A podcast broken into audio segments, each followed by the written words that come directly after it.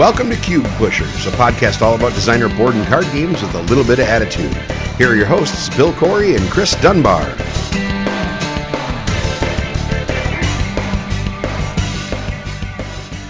Welcome to Cube Pushers, the designer board and card game podcast with a little attitude. This is episode number three, recorded on August 27th, 2012. I'm Bill Corey. And I'm Chris Dunbar. Welcome to the show, folks. If you've never listened to us before, we are a podcast all about designer board and card games. And without further ado, let's dive right into the stuff we've been playing. Chris has gotten to the game table a lot more than I have this last week, which is probably okay in the grand scheme of things. He's got a bunch of stuff. What's the Castle of the Devil, Chris? The Castle of the Devil is a steaming pile of dung. Uh, no, it, it is a it's a game. It's uh, one of these you know kind of co-op you have to find the traitor kind of games uh, along the lines of like Werewolf or the Resistance, like we'll be okay. talking about later in the show. Sure. Basically, there's two teams sitting at the table. Each team uh, is working against the other. Um, they have to try to collect a set of three cards that belongs to their team, and they need to do it before the other team does. Uh, it's all hidden roles, so nobody knows who's on anybody's team when the game starts.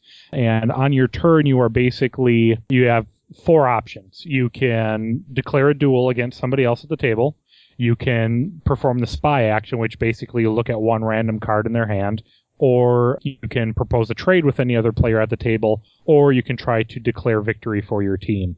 The of those four actions, obviously the three you're going to be using most often uh, because you're not going to try to declare victory until the end. Obviously, uh, of the three you're going to be using most often, the spy action is is very underpowered you're basically taking a random card from somebody's hand and looking at it just to see what it is and then giving it right back to them. In hands and uh, cards do not stay in players' hands often at all.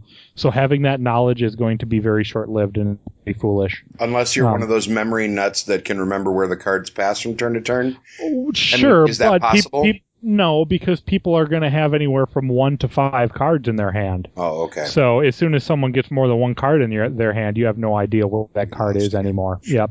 Uh, the trade option is um, is interesting because you may be trading with someone who's not on your team. You basically on your turn you can propose a trade with someone. You slide them a card face down. They take a look at it, and if they want to accept your trade, then they have to give you one of the cards out of their hand. Some of the cards, when you do a trade, will uh, trigger effects right away um, which are kind of neat. So once teammates find each other, they can kind of use this mechanic to keep trading stuff back and forth to keep triggering good stuff for their team.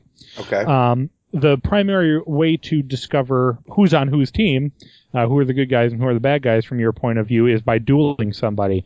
Uh, you can declare a duel against somebody else. All other players at the table will declare whether they are going to be uh, on your side or against your side. So either they are attacking with you or they are defending the other player with that other player. Okay. Um, and then you can play different card modifiers and whatever. Eventually, a winner will be determined. There could be ties, but typically there's going to be a winner determined, and whoever the winner is of that duel gets to either look at um, the other player's entire hand and take one card, or look at their loyalty card so they can find out whose team they're on. So obviously, towards the beginning of the game, when you win a duel, you're going to be trying to find out who's uh, loyal to what team. Okay. The weird thing though about that game is that you can find if you, if you're constantly dueling somebody and other people are not performing duels, you're going to know a lot more information than other players. You're going to know the loyalties of the other players before other people at the at the table do. So there's kind of a lopsidedness to that. And then the the other strange thing, uh, uh, as opposed to these other games like Werewolf and the Resistance, is where where those games is the primary objective is finding out who your teammates are and destroying the other team.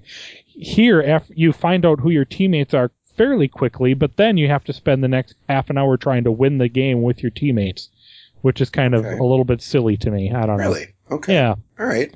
I, you know, this is one of the daVinci line. Uh, Michael Palm Lukas Zach, uh, looks like, uh, designed it, released in 2006. Was this one of the ones that Mayfair um, co-printed, or was this was yeah, this I'm, after they I'm not exactly sure of the origins of this one. Yeah, I, I, I don't own it. Um, Kirby in our group owns it. Okay. Um, yeah, so uh, Okay. it's fine. It, the artwork is nice. The mechanics seemed really interesting when they were being explained.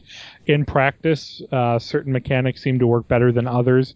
Just think the game outstays its welcome. Uh, like I said, e- everyone can learn about the other team uh, within you know a couple laps around the table, and then after that, it's just a big back and forth match of who can get the three cards that they need first for their team to win. Okay. The other frustrating thing is if somebody is particularly doing fewer duels than everybody else, they could be totally clueless. There might be five people at the table that know exactly what's going on, and a sixth player who's like, I don't know what I'm doing. Okay. And everybody points and laughs at them. Gotcha, gotcha. And is So- that you now? And the only way that you really gain knowledge is by winning duels, right? Not just being in them. Like if you right, correct. somebody challenges you and you get your butt kicked, you don't find out anything except for hey, Right. I got my butt kicked, and now he knows who I am. Right. Okay, Right. So right, as you so- learn who teammates are, you know, you obviously your teammates can help defend you in a duel or help you attack in a duel. But but there's so many modifiers in battles. Like there's a there's a weapon that you know works in if if you're on the attacking team, and there's a weapon that works if you're on the defending team, and there's a weapon that works not if you're being attacked, but only if you're defending directly to you, not as a supporting character.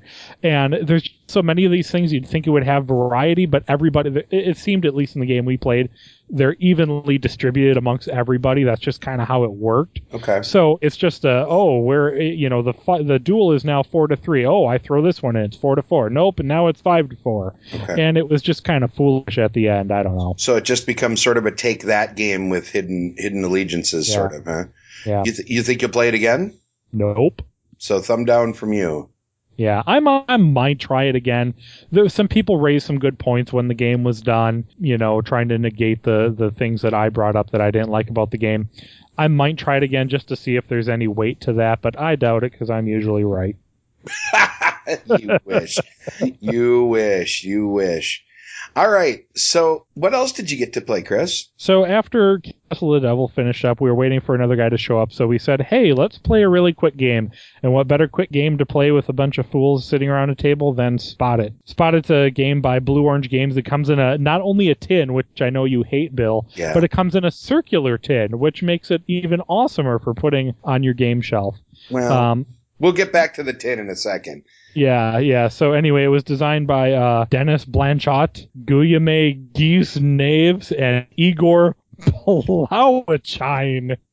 We apologize wholeheartedly to anyone that speaks French. Yeah, that is me being American right there. We'll include the, we'll include those names in the show notes so you can pronounce them for yourselves. Yes, you can have fun with those names all by yourself. Anyway, it came out in 2009. Su- super fun little game, Bill. I know you enjoy this one too. Oh, yeah. But basically, uh, there's a stack of circular cards. Those circle, circular cards have probably like a dozen images on them, and every single card has one symbol on the card that matches exactly one other symbol on another card, um, which is really kind of interesting once you start thinking about you know how they had to design that game. Yeah. But anyway, there's a, there's a stack of like 50 or 60 cards. Um, they're all it's face up in the middle of the table. Okay, so everyone can see the top card and, and all of the images that are on it, and then everyone is dealt face down uh, uh, their secret card, and then on the count of three, when you start the game, everyone flips their card over, and they have to try to match the symbol on their card with the symbol uh, on the card in the center, and whoever does it first grabs that card adds it to their personal stack, and now that card that they just claimed becomes their new card that they're operating with, and now they have to use that new card to try to match up with the new center card that was just revealed in the middle of the table. So basically, it's just a big uh, grab of you know who can identify their objects that match faster than the other player. Grab the card. It's a it's a big fast furious mess. The game's over in about I don't know, 60, 90 seconds, something like that. Obviously, whoever has the most cards in front of them at the end of the game wins because that means they match more symbols than anybody else. Right. And this game, you know, I, we were we have actually talked about this before on the show that there are some games that I think the experience that you get around the table is more important than the mechanics of the game that you're playing. And Yes. in my mind, Spot It is definitely one of those because seriously, if it was just a visual matching game, there would be nothing really compelling about it. But when you get five, six guys all standing around a table shouting at each other, and especially when a couple of them start to occasionally blurt out obscenities because they get frustrated because they can't ever see anything. And Right. suddenly it becomes this crazy shouting match of people sh- because you have to call out the name of the thing that you matched, right? You like, you have Yeah. to you shout the name of it. So right, and not all of them are like obvious, especially for new players. You know, it's like, okay, what the hell do I call this? Is it a Mhm. spider web? Is it a green splotch? I mean, some of them are obvious, like question mark or flame or match or, but yeah. So it's kind of fun just seeing people trying to. They know exactly what they what what what item matches. They just know how the hell to say it. Ah! yeah. It, Yep. it- there's a lot Yep. of that stuff, and it's just it's just an absolute hoot. Uh, about the tin, I promised I would come back to this in a second. This is one of the few games that gets a free pass from me on this on the at having a tin and it being round also, and that's only because it's so small that who cares? I mean, it doesn't Yeah. take up any space. You can almost stick this thing in your pocket, literally. So That's true. if you ever see this one in the stores, folks, pick it up. This is a no brainer as far as a good light filler. You can play this with kids. You can play with anybody. It's just yeah, I mean, I, I've I've played it before with my with my four year old and my seven year old, and they just have a blast at it. Uh, you know, my four year old's a little bit slower than than than my seven year old or myself, but we you know we give them a little bit of time, and and uh, yeah, it's totally fun. And there's also a ton of variants in the rulebook too, um, which we've never played before. But there's a ton of different things you can do with this one deck of cards, so it's pretty fun. yeah, no, it's awesome. Good, quick little filler. Uh, obviously, you know, no game snobs uh, are gonna, you know, think it's the most epic game on earth. But for a game that takes 90 seconds, I can't imagine anyone not having fun with it, unless they completely suck at it. Yeah, Uh, Dan, Dan, the Red in our game group, actually sat the game out because he had played it once before. And a typical ending score is like 20 cards, like 20 points. You have 20 cards in front of you. The one and only time he had played, he had one card in front of him. So he had already declared himself a moron at the game and did not want to prove himself a moron again by playing. That's awesome. Oh, poor Dan. Poor Dan. uh, but you know, that's another game though too. If you're sitting out, you're probably having just as much fun Yeah. as the guys playing because it's it's a great spectator sport. yeah, no, absolutely, absolutely.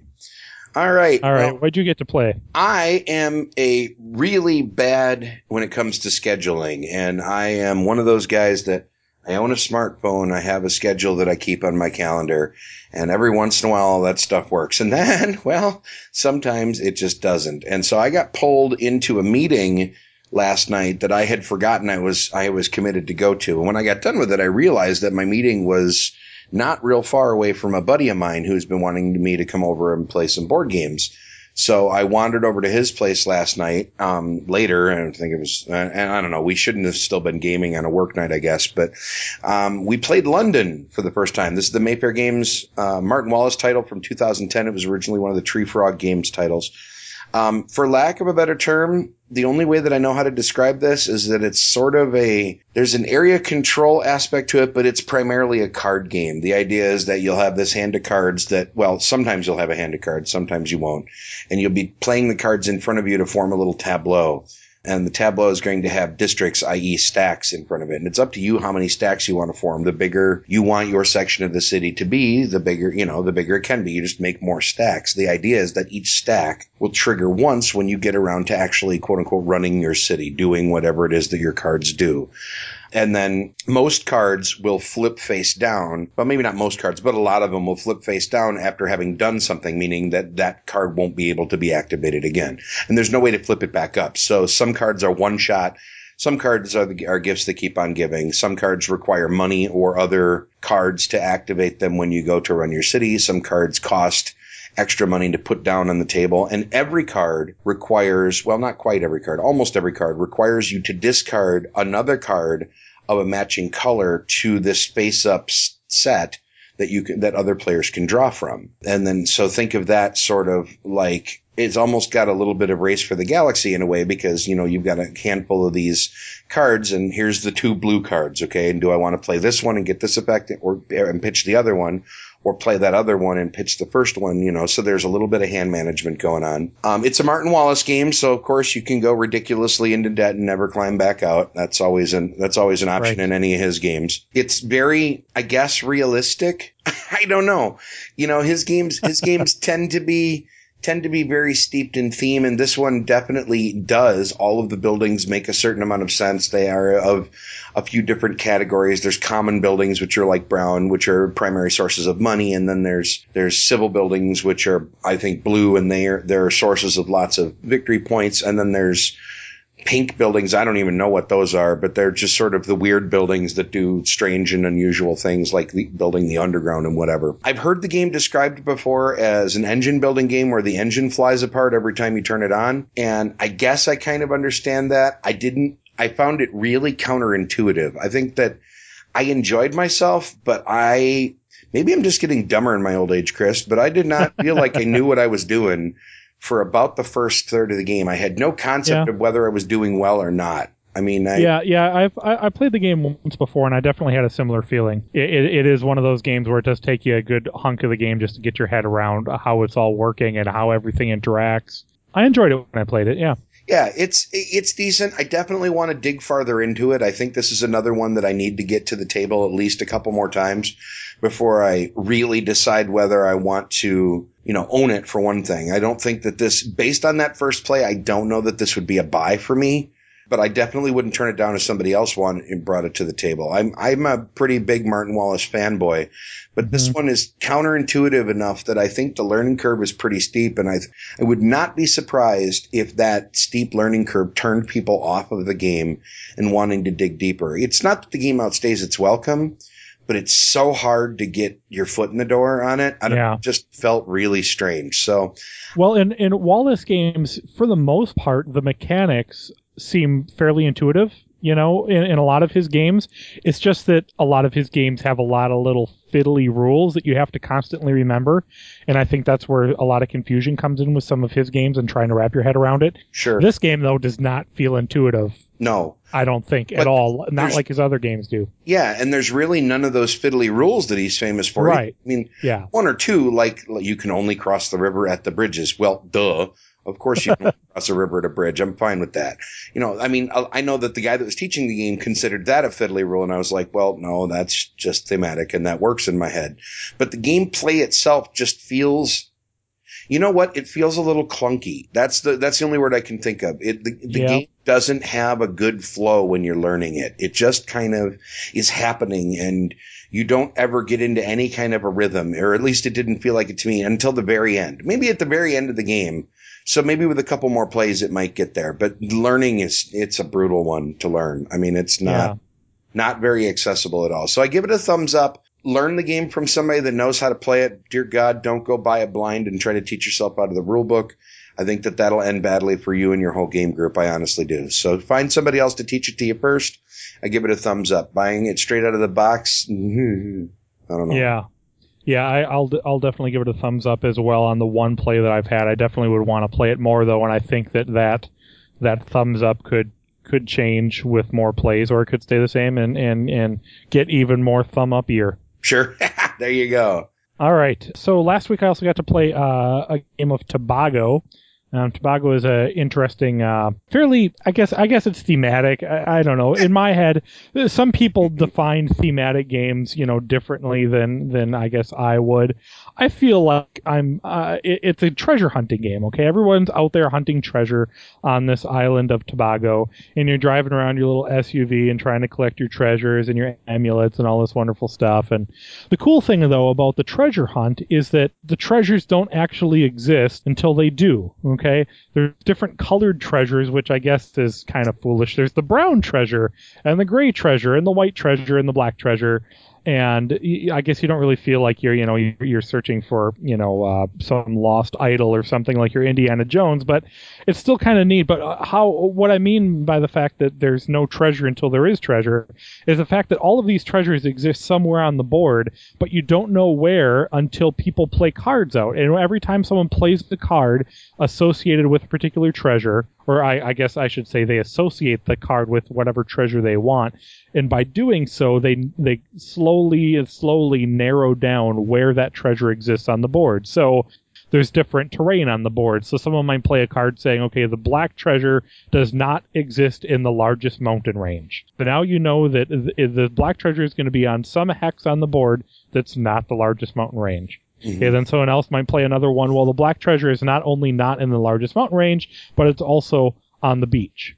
You know, and eventually you're going to have enough of these clues to narrow it down, and you can start putting cubes on the board.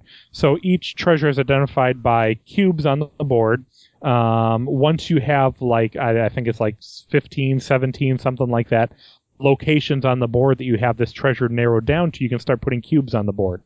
As you na- narrow the treasure down further, you're removing more cubes on the board until eventually there's only going to be one cube on the board left, and that's exactly where the treasure is. Of because color, right? Right, exactly. So many cards uh, have been played on that particular colored treasure that you have it narrowed down to exactly one hex. Right. Um, so then you go over there, you, you can drive your little SUV to that hex and claim the treasure. And what does that mean? Well, every, everyone who's helped put clue cards into the the search for that treasure. So, say the blue player put in three clue cards and the yellow player put in one. Um, each of those people are going to get a certain number of treasure cards that they get to look at, uh, and then there's going to be one that's that's kind of secretly put aside. So then you take all the treasure cards that each of those players has gotten to look at. They don't get to look at each other's cards, just the ones they were dealt. And obviously they get to look at more cards if they had more involvement in the treasure hunt. Um, so they have more information. Then you gather up all those cards, you shuffle them up, and you flip over the top card and in a in a set order, basically the order you played out the clue cards. Someone gets to either decide if they want that treasure card that was just flipped up or not. Uh, the treasure cards go anywhere from two to six gold. Um, so if you were dealt, say, three cards out of the five treasure cards, and you, you know three of them were twos, you know that probably if you're given anything other than a two, it's probably going to be one of the best treasure cards that there are. So if you reveal, you know, say a four, you would you would pick that card and leave the twos that you already know are in there for somebody else. Right. Uh, whoever has the most treasure at the end of the game wins. Sure. You think this one's thematic, huh? In my dojo, you know, you're you're looking for the treasure. You're on this fancy little beach. You got your big SUV. It's like, oh, look at me. I'm driving my Escalade, looking for treasure. Even though nobody that owns an Escalade has ever treasure hunted. Basically, yeah, they no just kidding. they drive to the mall. But you know, whatever.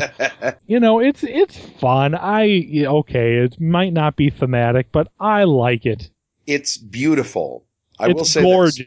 It is a gorgeous game as far as bits go. And, and this is this is from a podcast that names themselves Cube Pushers. Okay, this is a beautiful, beautiful game. I mean, there's actual little like palm trees you put out there. The little trucks and jeeps or whatever are cool. There's little Moai statues that turn and and Yep. place amulets out there, and the amulets help you move. You know, so Yep. I mean, it's it it is a gorgeous game. I can't flippin' stand it. I know. Really, Yeah, I'm not a fan. I Why don't know. not? And I don't know. I like bring it. I like deduction games in general, okay? But this isn't it, Yeah, it's not really a deduction game. yeah, but see, but it wants to be. It tries to pretend that it is. no, Well, I don't think so. I mean, may if you go into it saying, "Oh, I'm playing a deduction game," and then you end and say, "Oh, that wasn't a du- du- deduction game," I don't think that's the game's fault. I think that's your fault for thinking it was Clue. or the person that taught me the game's fault for that good point. Yeah, yeah. If if somebody says, "Come play this wonderful deduction game," yeah, that's that's a bait and switch. It's not a deduction game, no, because there there is no ultimate answer But- previously determined. but it looks like it based on how the game plays. This is actually sort of similar in a way to Android Yep. when it comes to that. You know, Android could it looks like it should be a deduction game and really isn't either. You know, you're Right. supposedly trying to find out who the murderer is amongst these suspects, but it doesn't exist till it exists because everybody's piling evidence on these people. It's basically it's basically that, but with a board and cubes and little treasure cards instead of a murder. I mean, right, and it plays in like a third of the time, and Oh, it's sure. awesome. Yeah. Well, yeah, yeah, yeah, yeah. But I mean, but I mean, you know, from from a, a game concept idea, I think the two games are very, very similar. Whereas, For sure. and whereas I enjoy Android because I can dive into the flavor and the theme and and all that stuff. Tobago, Tobago. What you say, Tobago? I say Tobago. Um, whatever. It just felt kind of flat for me. It was pretty and it was not exciting to me. I don't know. It just right. it just wasn't there for me. But I'm glad you like. Fair enough. Yeah, I'm well. Uh, and you compare it to something like Android, um, which I know I was famous on Board Game Geek for saying that I hate Android, and I think it's very non thematic. Compared to Android, though, yeah, Android's far more thematic than Tobago. I'll definitely say that. but I'd still rather play Tobago about 84 times. There you go. There you go. So thumb up from Yeah. you.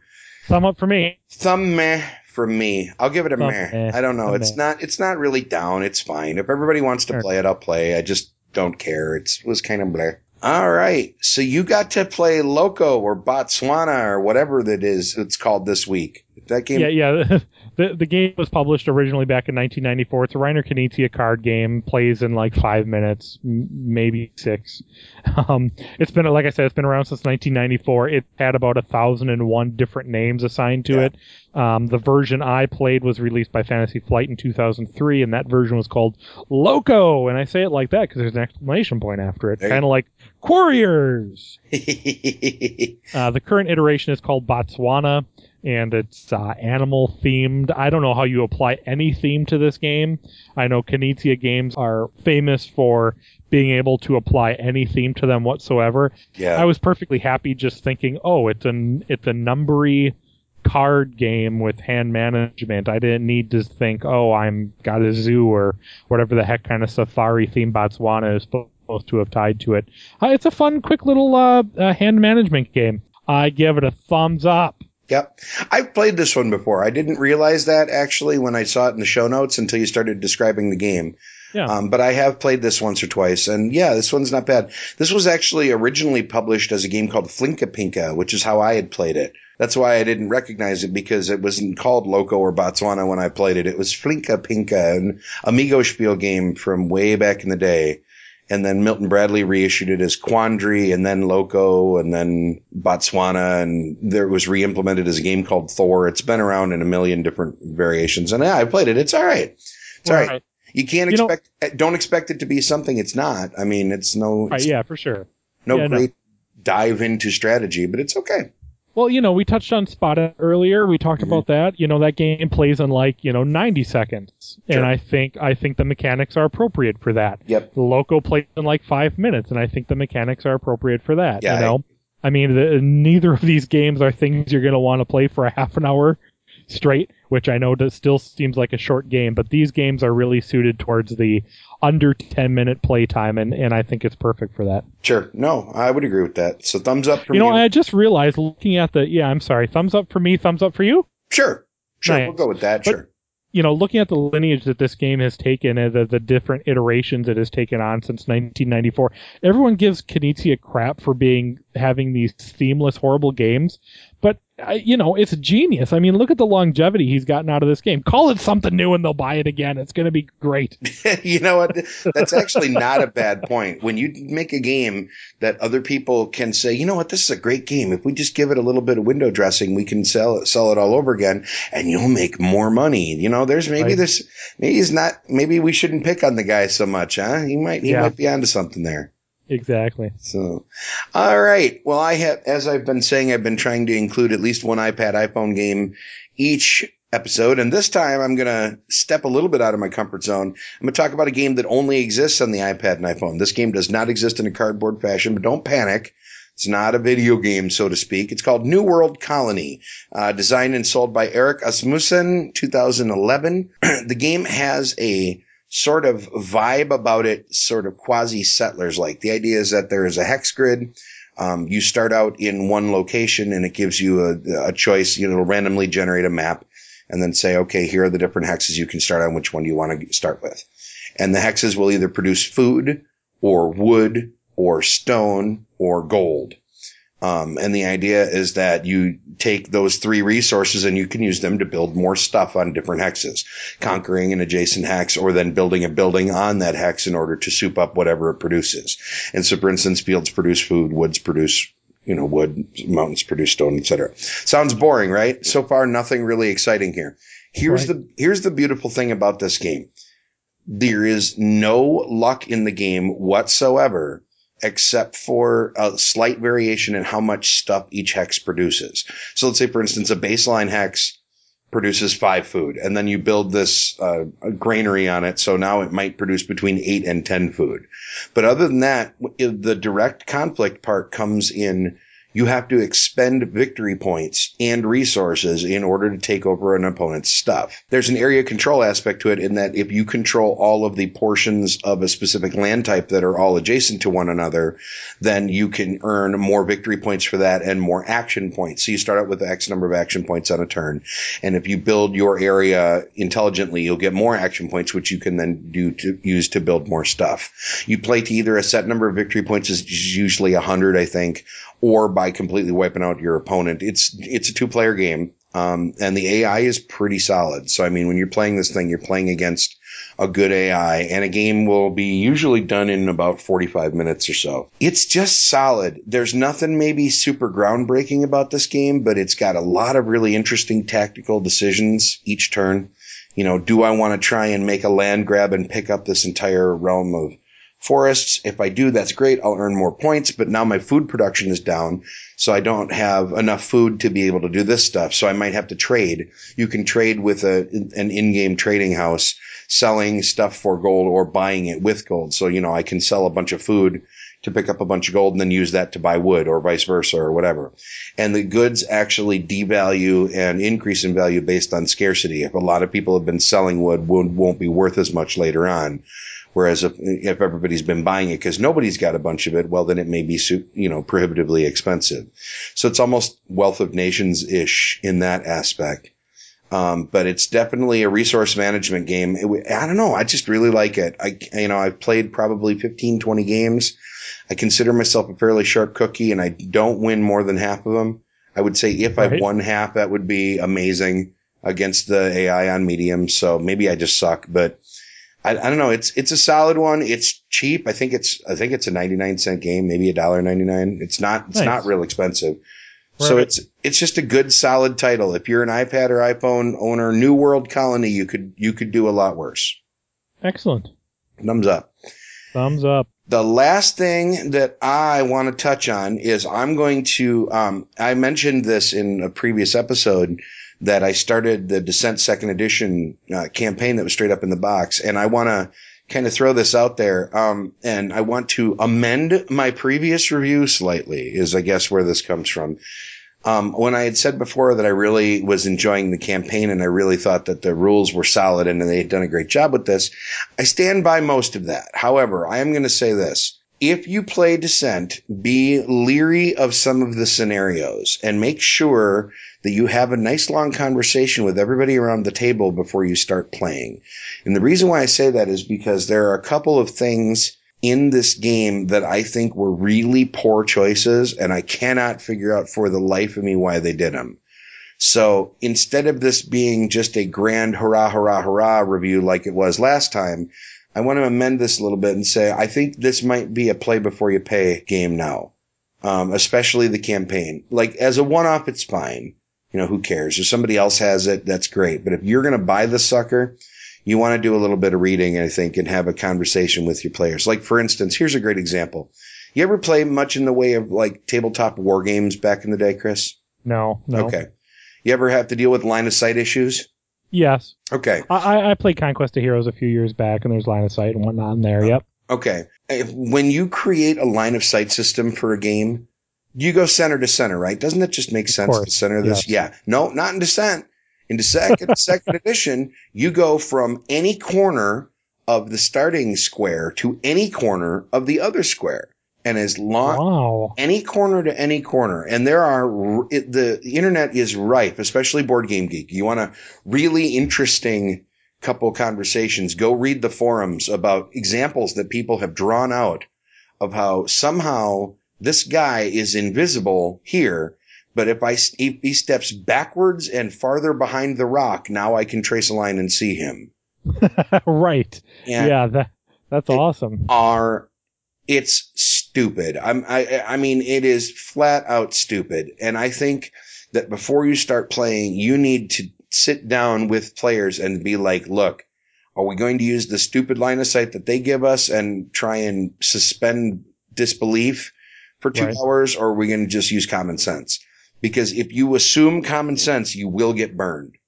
Yeah, right. Just, just flat out. No, you will because you'll be, you'll set up for something that seems like it's obvious. Like I'm hiding behind this corner of this wall and by a super strict interpretation of the rules, he can, for all intents and purposes, see through the wall. That's, that's lame. What? Yeah. So no, just, eh, that's. So, so you're going to be house ruling that one then? Oh yeah. Yeah, absolutely. Um, the second thing is that when you play the game, you play a few regular quests and then you play what's called an interlude halfway through the campaign. Our campaign just finished the interlude section. We have just finished the first half. We're about to start act two. Um, And the interlude scenario that they wrote might be one of the biggest piles of crap I have ever played in an adventure game. And I, that, I, it, I was genuinely angry after, after starting this game. Now I knew that it was going to be a big scenario. Okay. I'm fine with that. But let's take a scenario. Okay. So Chris, here we go. You ready? I'm ready. Game of American football where both teams are trying to get to the same end zone. Go. right? That's basically the scenario that we played. The players start out like the Overlord has a bunch of monsters, and the players start out with a rock on one end of the field, for lack of a better term, and they have to get out the other end of the field. You have a character, and you have exactly one character that you have to take that rock from them and get out the same space that they're already trying to get out to. Ooh, Wow. the tension builds as all the Overlord does is pile every monster he can cram onto the board into that last space and just physically prevents the heroes from leaving. Oh, and by the way, he gets to respawn one of them for free every turn. Oh wow, that's awesome. Yeah. Um, unless maybe I missed something and I didn't understand what I was reading, and I'm pretty sure I understood what I was reading. This is almost, in my ever so humble definition, the epitome of a broken written scenario. It, we played for, I believe it was about four hours in this scenario, and the players were maybe halfway through, maybe Wow. could have easily played another three easily without breaking a sweat. And I finally looked at, I'm the overlord in this campaign and I finally looked at the four adventure players and I said, tell you what, I'll just hand you guys the, the magic item that you're trying to escape with if you give me an extra experience point so I can buy a groovy new card for my deck. And they were like, good, thank God. And that was it. so literally, like we just said, this is stupid. We don't need to do this anymore. So Wow. Yeah, So- that doesn't sound awesome. yeah, left a bad taste in our mouth here. So we're hoping to get another session in in the next couple days. So keep stay tuned, dear listener. Um, and you know we'll give you. I'll keep updating this one so that way you guys can hear what I think about stuff in the future. But so far, I'm telling you, man, this is where I'm at, and it is not a pretty place.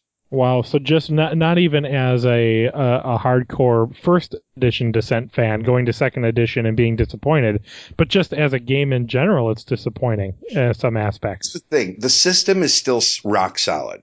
The actual game mechanics are solid. Uh, the, except for the line of sight thing. That's just stupid. I don't know whose idea that was, but that person needs to be beaten with a wooden spoon for a couple minutes. Okay. It's a poor choice. But the scenario writing, I, I'm, I would love to have been around for one of those playtests. I would like to see how the people that think that this was how it's supposed to be would play it. Let's put it that way. I'd like Right. to see how other people would play that scenario because it didn't make a damn bit of sense to me or anybody else around the table. And that's going some. Wow. Game system, big thumbs up.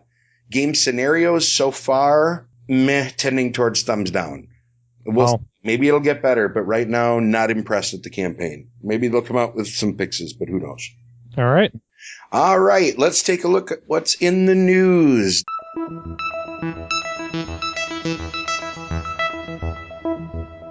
This is this one's a big one for me. Rob Daviau, the brains behind Risk Legacy, Heroscape, Betrayal at House on the Hill. I'm assuming that's the reprint of Betrayal. Um, is leaving Hasbro, starting his own game company called Iron Wall Games. Huh? I like Yeah. it.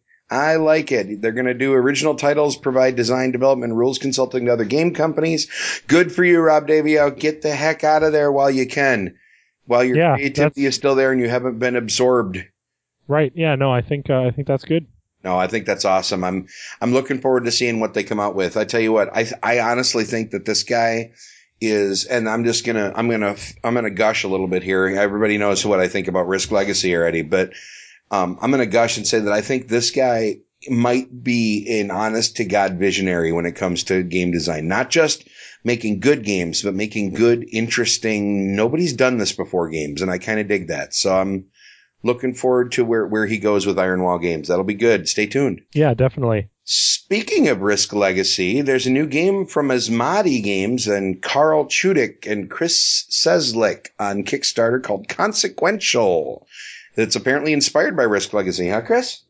Yeah, uh, and, and, also speaking of guys who develop games that nobody's seen before, I think Carl uh, Chudyk is definitely kind of in that is it realm Chudyk? too. Is that what it is? I, I'm. That's what I'm saying. You saw how I pronounce my French, so I'm not really sure how this one's pronounced. I it, I don't think it's French, There you but go. uh, it's. I also don't think I'm doing it right. Probably. Um, but yeah, no, uh, yeah. So Chris Cieslik is uh, is the guy who runs Asmadi Games. So Asmadi is the publisher of Innovation, um, which is one of uh, Carl uh, Chudyk's uh, other games. Um, one of one of the games in my Bio in Five. uh, He also does um, Glor- Glory to Rome, which is in my Bio in Five. So I'm a big fan of this Carl. I can't pronounce your last name, Chudyk guy.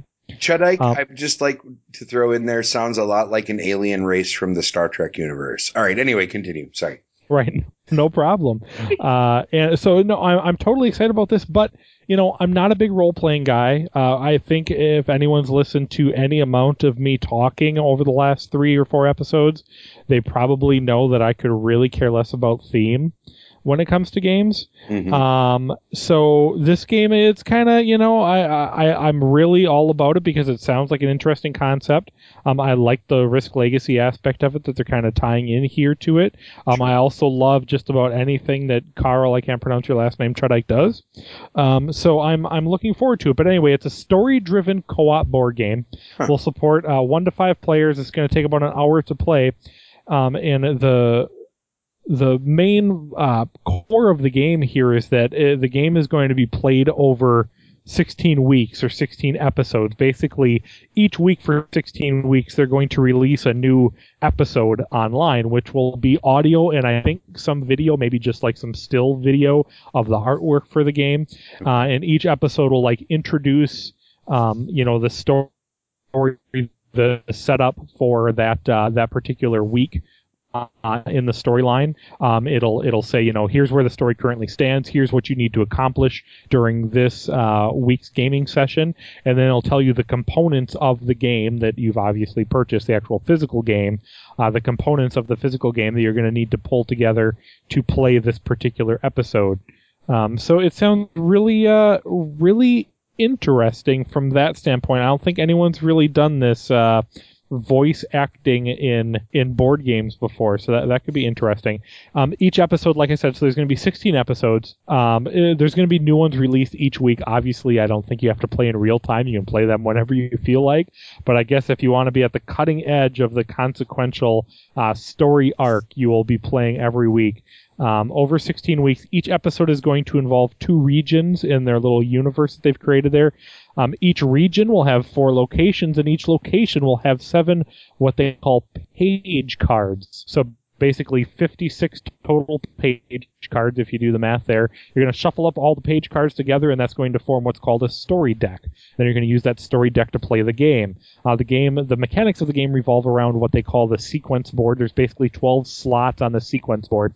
Um, the sequence board is some of those slots on the sequence board are going to be seeded at game setup by bad things, basically obstacles in the game. Okay. You have to meet the win condition, whatever it is, and they haven't really touched on that yet. Um, or if they did, I missed it. But I'm assuming the win condition may change based on each episode. You know, it might be different per episode. Uh, Better but basically, it sounds like it'd be pretty boring if it wasn't. Right, exactly. So um, you have to meet the win condition before these 12 slots on the sequence board fill up. Uh, I think they fill up only with obstacles. Um, so you have to try to defeat these obstacles or whatever they, they may be to get them off of the sequence board so you can you can bide yourself a little bit more time um, and make the game last long enough for you to meet those win conditions. Um, also, the so here's where the risk legacy thing comes in. Is the game is going to take place, like I said, over 16 episodes, but those 16 episodes are going to be broken into four acts. The first act is going to be what you play with when you start the game. The other uh, three acts, Act 2, Act 3, and Act 4, are going to be inside of the game box, packaged into little sealed containers, a la uh, the other uh, uh, items in Risk Legacy. And as you progress through the game, you'll open up additional packs um, to to start the other acts of the game. Those acts, the the acts that are sealed, are not going to be uh, only additional cards. It's also going to be additional components and additional rules. A lot like Risk Legacy comes with new components sure. and new rules. So I don't know. I, I, again, like I said, they they, they kind of brand this as like a board game, a role playing board game, which really that whole genre does nothing for me whatsoever. But because of the designers, because of this whole interesting online portion of the audio video and the whole part portion of Risk Legacy, which I love, I'm really kind of looking forward to it. Good. No, I think this thing, I think this sounds like a brilliant, brilliant idea. I'm, I'm going to start with that. I think that, I think that the sound of it sounds amazing. I have a couple concerns. I'm not going to lie. Um, I like the idea that it can be played solo. That fixes half my problem with Risk Legacy because, hey, getting a group together can sometimes be a little bit of a challenge. Um, so there you go. And Chris is laughing because he knows that this is one of my issues here. So yes, I kind of dig that. Um, I, Asmadi is the innovation guys and that's great. And that game is sure it's got some interesting stuff going on, but it, I still think that it is one of the 10 ugliest games to be published in the last 10 years. And if they don't fix that part of it with consequential, I think they're going to lose their audience. Innovation. I know this is uh, this is they, they've already got a lot of art and stuff on Kickstarter. I think they're. Well, I'm looking already, at it here. They're already light years beyond what innovation was. Which don't get me wrong, I realize doesn't take much. The the only art in uh, in innovation was basically six different icons. Yeah. Um, and well, then the card art for each technology card, which and many shades black and white. of brown. There's a lot of shades of brown, yes. Chris. Don't forget all the shades of brown. Yes, Those the shades important. of brown. Yeah, that's that's not good. Yeah, yeah. There's a reason they don't make brown cars anymore. Yeah. So. Um, but yeah, you know, I agree there. But anyway, like I said, the, the the art and the Kickstarter, I mean, it's not like amazing by any stretch of the imagination, but already light years beyond innovation. Okay. Agreed? Yeah. I can I okay. can get with that. So yeah, that's I think this sounds excellent, and I think that you know if they're gonna if they're gonna do this whole multimedia you know new media thing with having downloadable intros for each episode, or yeah, I think that's I think it's a solid idea. I'm looking forward to it. That'll be good. Days I am, of Wonder. I am too. Yes. Days of Wonder is releasing the Shadows over Camelot card game at Essen. That's cool. A 20 yeah. minute card game version of the original big board game. Uh, the original designers, Bruno Cathala and Serge Laget, which we just talked about this game last week, actually, are on board for this one. Designed it one to seven players, 20 minute version of Shadows over Camelot. How can you go wrong? Exactly. I agree. I think, uh, this will be great. Shadows uh, Shadows is not a long game by any stretch, but I think if you can play a game that keeps some of the similar feel and plays in 20 minutes, even better. Yeah, absolutely, absolutely. I think it'll be a test to find out whether it's able to keep that feel, whether you can have the same tension in a 20 minute playtime that you get in that other game or not, or whether the you know, I mean, you have to be able to build tension in order for a game with a trader aspect to matter. And if you, you know, if 20 minutes might not be long enough, I don't know. But yep. we'll see. I'm looking forward to it. Yes. All right. Gryphon Games is kickstarting I'm the Boss, the classic from Sid Sackson. There's a story behind this one. Hey, Chris? Well, now they're, they're kickstarting the I'm the Boss card game. Yeah. Oh, the card um, game. So, yeah, it's really interesting. I mean, Gryphon, right. Yeah, Gryphon Games has, uh, has the rights to publish all Sid Sackson stuff. And they basically got access to his journals and and rules and prototypes. Um, Sid Sackson, for those of you that don't know, is, is no longer with us, um, but they were able to get access to a lot of his old game design stuff. And they kept coming across this game that he always referred to as Piece of the Action.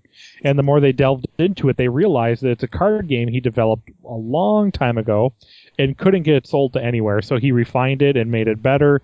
And eventually, Piece of the Action card game turned into I'm the Boss board game, which everybody knows. Okay, not everybody, but a lot of people know the I'm the Boss board game. I'm a big fan of that game. Yep, me too. It's a fun, fun, silly little game, not super serious. It's not bad at all. Um, so basically, he has this piece of the action card game, couldn't sell it, made it better, turned it on the boss board game. Now, Gryphon Games is going back and doing it the opposite direction. They are taking his notes from a piece of the action card game and turning it into basically a card game version of I'm the Boss board game. Uh, they say that about 80% of the design uh, is Sid Sackson's, um, and about 20% of it is their dev team. So it sounds like they left in, you know, a good hunk of the stuff that, that Sid had uh, put in there originally, maybe refined it, updated a little bit. I mean, this game was probably developed, you know, 40 years ago, so Sure. they probably made it a little bit, a little bit better, a little, little uh, more modern, and uh, it, it sounds interesting. They've got a good little Kickstarter video out there that kind of explains how it works. It looks, it looks fun.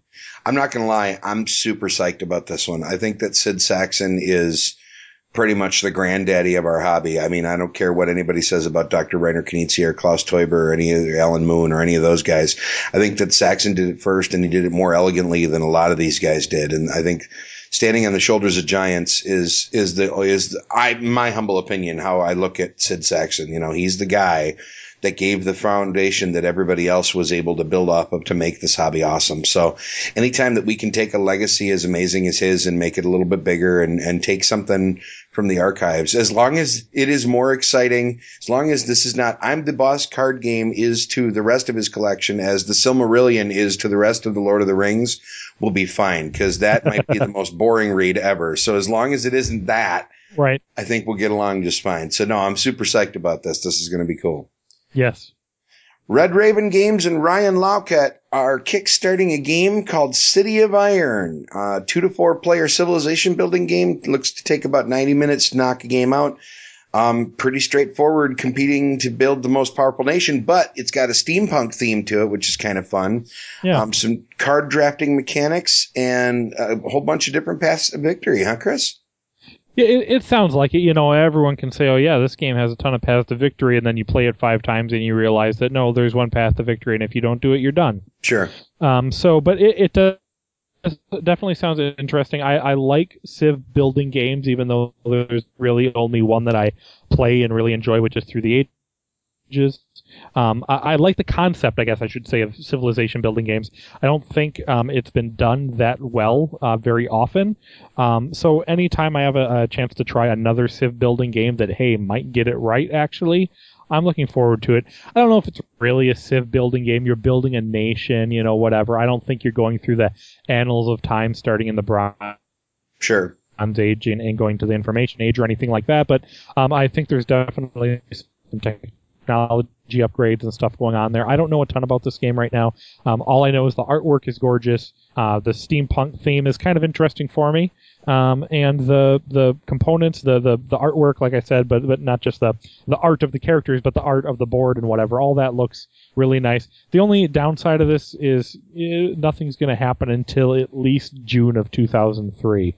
So that's kind of a ways. Yeah, yeah. And like I like yes, 2013. Yeah, not 2003. That would be awesome if they did that. there Kick starting a time machine. There you go. Um, yeah, and no, no. So it's at least like nine months out, which is a long time away for to get invested in Kickstarter, I think. But ah, we'll see what happens.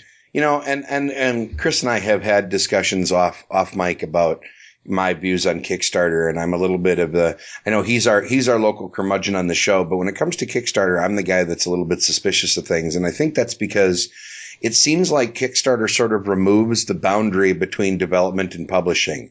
It lets anybody with any idea take a game and start money gathering to publish it. And it doesn't have that barrier that the game industry has always had anymore, which is this game has to be played and played and played and played before it's going to go to press because otherwise no company is going to put money behind it. Well, now you don't have to do that anymore. You can just throw a Kickstarter up there and bing, bang, boom, you got a game on the way. And I, you know, and there's nothing wrong with that. And I'm not saying that everything that comes out of Kickstarter is terrible. D-Day Dice is a solid game. I know there's a lot of games that have gone through Kickstarter that are fine, but with a nine month lead, that makes me wonder how much of the game is actually done, you know? So now I'm wondering, well, okay, they're already raising money for a game that they're not planning on shipping for a year. What do they, what do they need the money for now? Nothing takes, it doesn't take 10 months to get a game to print and then on a boat over from China. So that mean, that tells me this game isn't done. And that worries me. You know, they're asking for money before the game is actually ready for publication. I don't know. I think this is maybe my get off my lawn moment that I'm going to have for the night, but Yeah, yeah. I mean, I I- I can see what you're, where you're coming from on the Kickstarter thing. I mean, it definitely favors someone who can put together a really slick promo, yeah. um, as opposed to a really slick game. Uh, you know, there there there are less probably barriers to entry.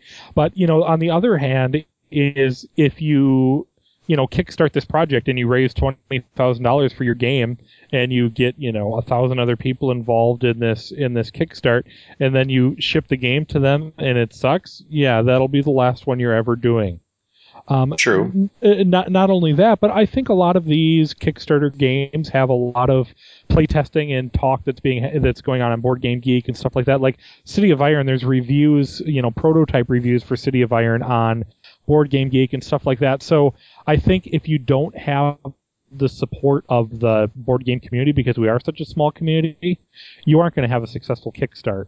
Okay. Um, and and uh, in order to get that support of the community, you need to have some kind of results before you do the kickstart. Sure. Now that being said, you can you could kickstart something that you know just appeals to the masses, like I don't know the 85 millionth zombie game that all the zombie fans are going to jump on. you know, they they may not be you know niche board gamers, and therefore you don't have to you know get the uh, niche board game community involved in it. Um, you just have to get the zombie lover community involved in it. Sure. There's definitely stuff like that that might be happening. But I think when it comes to games like this that at least sound respectable and have some backup from, you know, some community guys on Board Game Geek, Oh, sure. I think it it has some promise, but I definitely understand what you're saying. Yeah, and, and don't get me wrong. I'm not knocking City of Iron. I don't know anything about the game. I've, I'm not one of the playtesters. I don't know anything about it. I think this is just sort of the culmination of my frustration with the Kickstarter movement is that I think that there's a lot of games that come through the Kickstarter pipe that look amazing, and then once you've actually got the game in front of you, it's not so hot. I mean, right. Miskatonic School for Girls yes. leaps to mind here. Here's one where they raised a ton of money because this is a beautiful looking game. It sounds like it should be amazing, and once it hits the table in front of you, meh. Yeah, nothing. Yeah, I have on. I have played two, maybe three Kickstarters. I, I, don't know if Manhattan Project was was kickstarted from Minion Games. I think it was. Yes. Okay, so then I've played three: uh, Manhattan Project, Seven Sisters, and uh, Miskatonic School for Girls. And the only one that I find even mildly enjoyable is Seven Sisters, and even that one I'm not going to be playing all the time. Right. Right. So I I agree. Yeah, I think you can. I think you can get some really. There's st- um, amazing stuff that's coming out of there. You know, D Day Dice is very, very highly regarded. Um, I'm actually hoping to get that to the table in the next week or two. Um, news to come. Um, I actually have a buddy now that owns the that got his Kickstarter copy and has been showing it off. So I'm hoping to kidnap him and beat him up and take his game or something, or at least make him play it with me, one or the other. So we'll see. We'll see. All right, old guy right. rant over. Right. Asmo- Asmodee is starting a children's line of games. Do we care? I guess. Well, yeah, here, here's the deal. Okay, Asmodee is a really, really successful publishing company, yes. especially recently. Yes. I mean, they've got Eclipse, they've got Seven Wonders, they've got uh, whatever, a trillion other games, Ghost Stories, and whatever. Sure. They make super beautiful games. Their artwork is always amazing. Their components are always super good. And me being a father and knowing that a game company, a publisher that is this competent is getting into kids games, I'm actually kind of excited for it. All right, that's cool. I guess I can, I can, I can, I can go along with that. You know, uh, I actually saw someone the other day. I don't remember if it was on the Geek or what, but they actually were comparing Asmodee to Days of Wonder from like five years ago. Yeah, which I, I think is probably fairly apt. I mean, no. they make amazing stuff. Yes, they do, and I think that Days of Wonder I feel I feel like has their reputation for their high quality games as far as the component quality and art goes, but I think the actual quality of the games they're publishing has slipped a little bit in the last few years. Yep. Whereas Asmodee has been constantly growing and getting stronger and stronger and stronger. I can't think of the last time I played an Asmodee game that I didn't like. So I think they, they speaking of a development process that seems to work, I think this is this is this is one of those companies that feels like he's doing it right. So yeah, all right, I can get behind that. Sticky right Sticks is a weird name for a game. That's all I'm saying. all right. So Gen Con happened. Yeah, that was the thing. And we still didn't go. I know we, we, we grumbled about that a little bit last week, but there were right. a few games that were released there or right around there that have a little bit of hotness, and we're going to kind of touch on a couple of them here that we've been hearing about. Um, the first one that Chris had on our list is Seasons. This is a a dice and card game, yeah, where the, you use the different yep. dice to decide what your actions are going to be, and the dice are each different depending on which season you're currently in, and there's a pacing aspect to it. It looks yes. kind of cool. Yeah, it, it looks very interesting. I guess what is tr- what's attracting me to it is the fact that again, okay, I'm a huge fan of innovation. Mm-hmm. It seems at least from all the stuff I've read on it, it seems to have a lot of innovation feel to it. Uh, not only uh, you know card combos, um, you know, there's a, there's a drafting aspect to it, which I realize innovation doesn't have, but the card combos sound like they can get kind of crazy and awesome. And when you add drafting to card combos, so you can like hate draft stuff away from people or give them stuff uh, that they're going to be forced to play that's going to be awesome for you, or maybe not forced to play, but they might play it that's going to be awesome for some combo you're setting up. You know, I guess what I'm saying is you can draft cards, but and set up combos that you aren't necessarily drafting. Right. You know, you're you're giving cards to the other guy that he's going to draft and sure. setting up combos for you unknowingly, which is kind of fun. Um, but but the one thing that struck me as a hello, a comparison to innovation, uh, it sounds like two players where this game is at, and four player is chaotic and nasty and disgusting, and you don't really want to play it. Okay. Um, which which is my feeling on innovation. It sounds like three players is is not too bad. Um, but two players is awesome, at least from from some of the people that I, I know and respect that have reviewed the game. Sure. So I'm looking forward to it. Ah, it sounds and, like a good one. And it plays quick like innovation too. There you go. And the the art looks you know super sexy. The components look super good. I'm looking forward to it. Which co- which company is that one? Do you know? Uh, no, I don't know off the top of my head actually. Yeah, me neither. Hmm. I'm sure someone will correct us promptly. If only there was some worldwide web of information that we could look something up on. If only there were that. Yeah. So while you do that, how about I move on to our next item here? So Netrunner, uh, obviously, is being re-released by Fantasy Flight Games. They're tagging on the uh, the Android theme, the Android universe that Fantasy Flight owns to the old Richard Garfield game Netrunner, which used to be a collectible card game um, along the lines of Magic: The Gathering. Mm-hmm. Um, uh, but now is actually going to be a living card game, which I guess is supposed to mean you don't have to, you know, spend a million dollars and whoever spends the most money wins. Um, you know, uh, the cards are released in packs and in sets, and it's it's kind of more of like a I almost look at Dominion as like a living card game almost. You know, they're, yeah. they're releasing sets and you buy them in sets. You aren't just buying individual awesome cards because they're awesome. You're buying sets of cards. Right. Um, so uh, everyone's super pumped about Netrunner. I never played the original. I obviously haven't played the new one because I didn't get to Gen Con and I'm not that cool. But I'm really looking forward to trying this because everyone's hyping it up. And even before that, just uh, reading up on the game looks super interesting. So I'm a big fan of um, asymmetrical design in general. Anytime a game yep. is designed so that way the two sides play differently or multiple sides play differently. That's why Chaos in the Old World still has a spot on my shelf because I love that just love the idea that each player is doing his own kind of groovy thing. And Netrunner is the, is one of the quintessential versions of that. The two sides play completely different each other. By the way, yep. I just want to poke fun at ourselves and realize that we should feel extra dumb because Seasons is being released by Asmodee, who we just spent the last five minutes talking about. So there you go.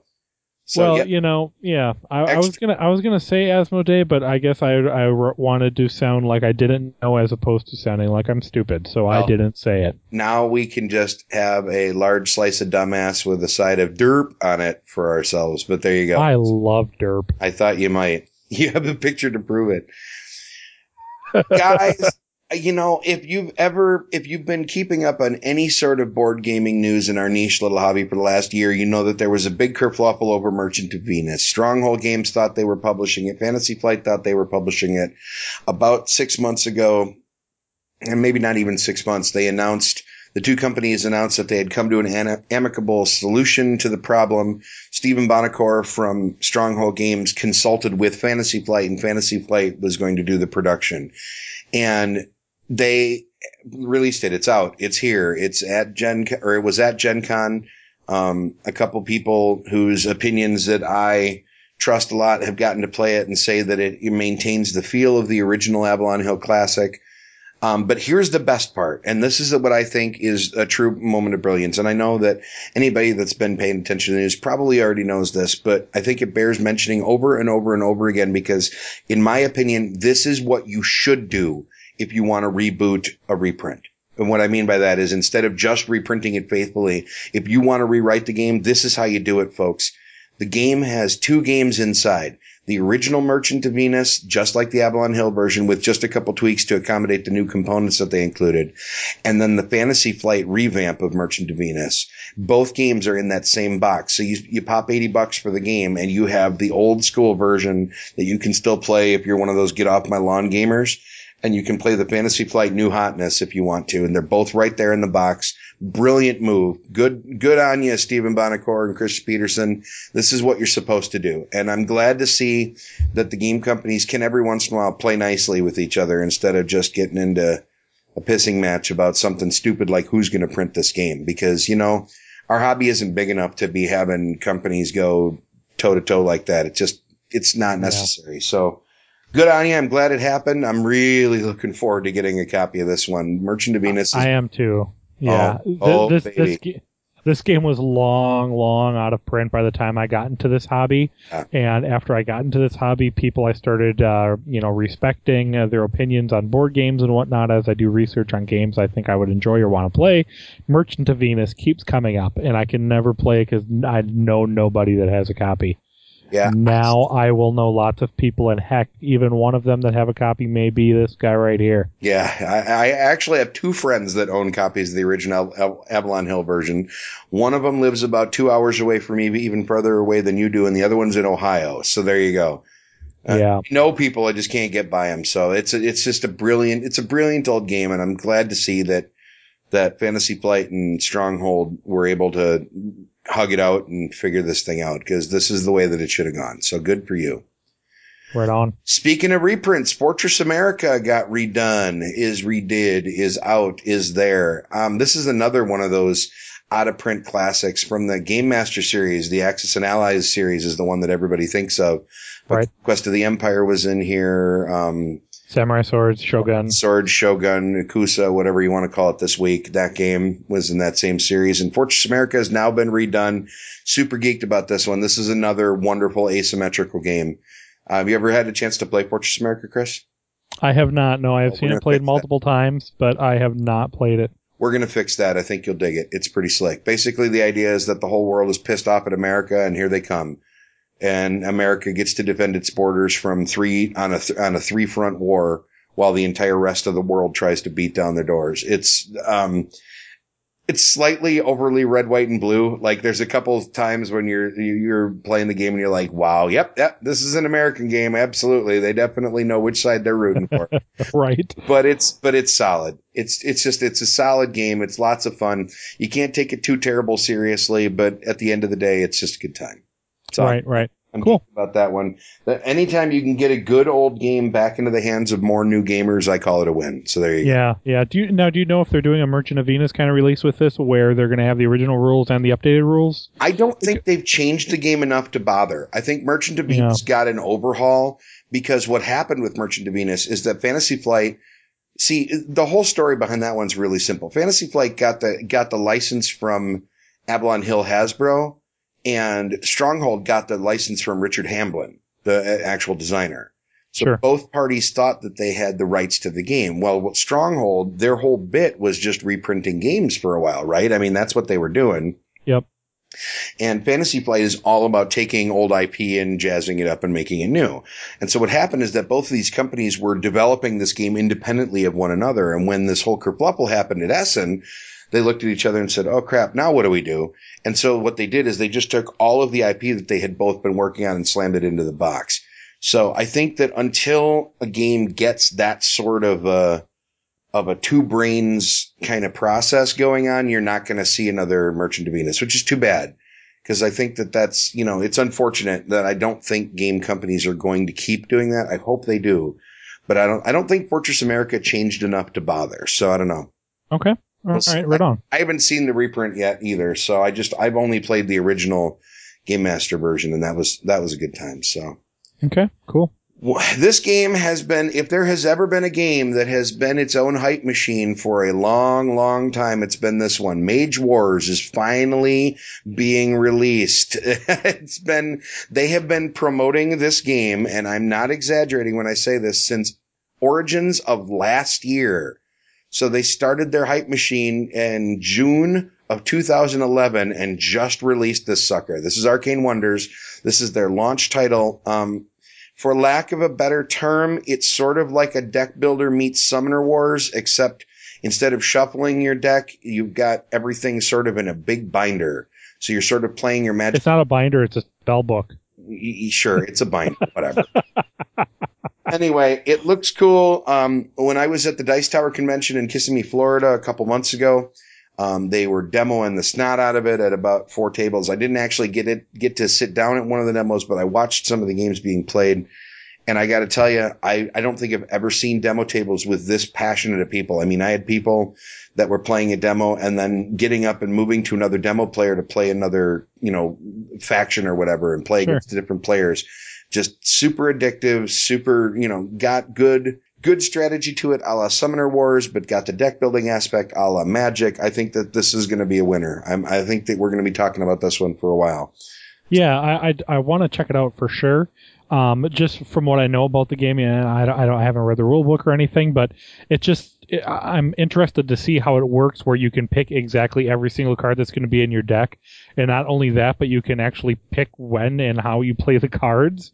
You know, I guess you're not shuffling, you're not shuffling up and making this random deck of cards and drawing off the top. You're just got this book of all the cards you've pre designated and you pick them out in whatever order you want so you can always make your amazing combos happen and i don't know it just seems a little strange but i assume there's mechanics in the game that you know keep that from being super powerful or whatever. Maybe everybody's super powerful and that's just the awesome part of the game. I don't know. I don't know, but I'm super psyched about it. So I can't, I can't wait to get that one in my grubby little hands. Yes, I agree.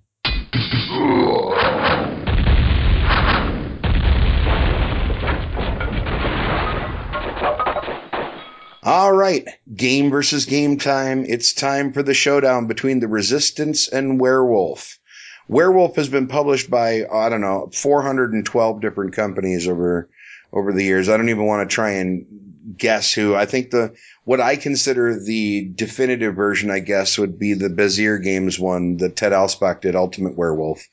Um, and that's, I mean, that's within the last five years. But this is, for all intents and purposes, a, a public domain game. But uh, yeah, Dmitry Davidoff and Andrew Plotkin is that is that who you were able to find as as taking credit for this sucker? That's what I found. Yes. Right, there you go. And the Resistance is a much newer. I, I, guess they would probably call it a refinement to the game, uh, published by Indie Board and Cards in 2009. Don Eskridge is the brainchild behind that one. Both these games sometimes get dubbed party games. I, that doesn't feel right to me because I don't know. To, in my mind, a party game is categories and stuff that you play with your grandma. And right, with either one of those, yeah. Neither one of these are those kind of games, but they're definitely social games where you're, you know, playing around a group and trying to puzzle out who's who. And it's similar to the, um, to the game that we talked about at the top of the show at Castle of the Devil, I guess, huh? So yeah. Same sort of idea here. So I guess let's start with, uh, let's start with the resistance. Let's, let's work our way backwards this time. Last time we did okay. logically. Yeah. So in the resistance, the idea is that up to, what is it, up to 10 players, right? I think so. Yes. I think so. Have two different uh, possible allegiances. You're either with the resistance, the quote unquote good guys, or you're with the empire, which are the bad guys, I believe, or something. Like exactly. Yes. It's basically rebel versus empire. Sure. And the idea is that you're trying to accomplish these missions as the resistance, and the mechanics are real simple. You pick who, how many. Pl- the game will tell you how many people have to go on any given mission. Uh, whoever the mission leader is chooses the team from the players around the table, then they all put a card in. If they all put the mission succeeds card, then the mission succeeded. Woohoo! If anybody put in a mission fails card, the mission fails. And then you get to deduce from there, okay, one of these guys is, is one of the bad guys. Moving on. Yep. And rinse and repeat until you've either, until you've done five missions. And if you have three of them succeed, then the good guys win. If three of them fail, the bad guys win, right? Exactly. Yep. Is there anything more to it than that that I'm not catching? No, I don't think so. That's about it. Uh, they they do, you know, have a have a little element there where you um you have there's there's larger and larger parties that keep going out, um or you know the, the I guess the party size changes. So sometimes there's two or sometimes there's three, four, and then it goes back to three and whatever. So you're working with different groups of people. But yeah, no, you laid it out perfectly. That's exactly how it goes, and it goes quick, right? Super yeah. quick. Yeah, I think you could knock out a game of the Resistance even with lots of BSing in under an hour. I mean, it's Oh yeah, well no, way under an hour. well, I'm saying with lots of BSing. I'm saying, you know, even if you've got a bunch of talkers around the table that really want to ponder for a while, I still think that there's no way this game goes longer than an hour. I mean- yeah, I'm not sure I've ever played a game that's taken longer than 20 minutes. Yeah, all right. All right, we'll compromise half an hour. There you go. It's a half- Okay, yeah, half an hour. It's um, it's I, I really dig the Resistance. I think it's I think it's a good one. now Yeah, hold your votes, Chris. We have to talk about the other one too, Werewolf. I haven't voted on anything yet. Now, Huh? Yeah, there you go. No, Werewolf Werewolf um are actually got its um start, at least its popular start at Duke University, which I think is interesting. Um and this game has existed in a whole bunch of different formats. Some people call it Mafia. It's basically the same game. The idea is that amongst all the players, a few people are the werewolves or Mafia or what have you, and they are trying to slowly but surely bump off the other characters so they can control the town. Meanwhile, the other characters are trying to figure out who the werewolves are, either by reading body language and whatnot, or some of the characters will have special abilities. The most, the obvious one is the seer. The seer can actually look and, and peek at somebody's alignment card without them knowing. So the game, I don't know, it just, it, it plays differently than the resistance in that instead of the resistance is real straightforward and everybody just throws a card in, in werewolf you actually have to close your eyes and have these night and day phases so people pick things um, you know, by pointing and hand gestures and whatnot. And so part of the game, there's a meta aspect to it as you're listening to see if you can hear people moving next to you and stuff like that. There's a little bit more stuff going on. Um, Werewolf has four and a half kabillion, that's a scientific term, variations that can be played of it. I mean, there, the people have been writing different powers for the different roles for 25 years now. So there are a million different ways to play this game, which is why it's been reprinted a million different ways by a million different companies.